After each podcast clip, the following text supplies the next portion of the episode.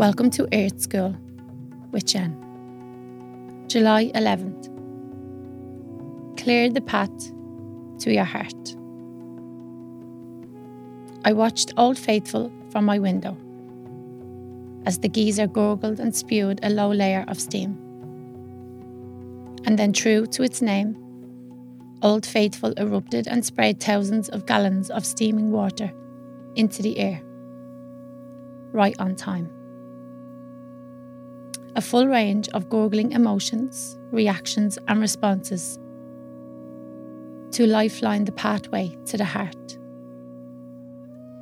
We need to feel them all anger, hurt, sadness, irritations, in order to feel joy.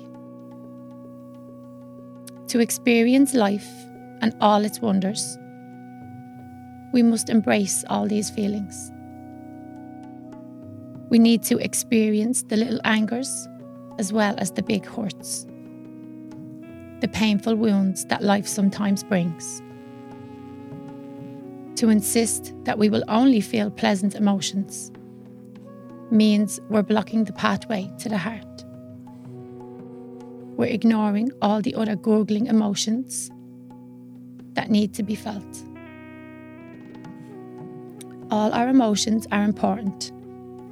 All need to be recognized. The energy of each needs to be acknowledged and released.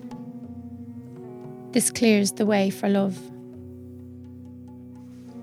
All the emotions that precede love clear the heart so it's pure and free to feel joy.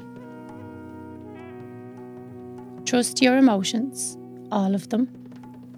You're not off the path, they lead to the path you're seeking. They are the journey to the heart.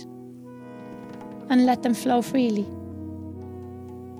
And as sure as old faithful, your heart will come gleaming, shining true.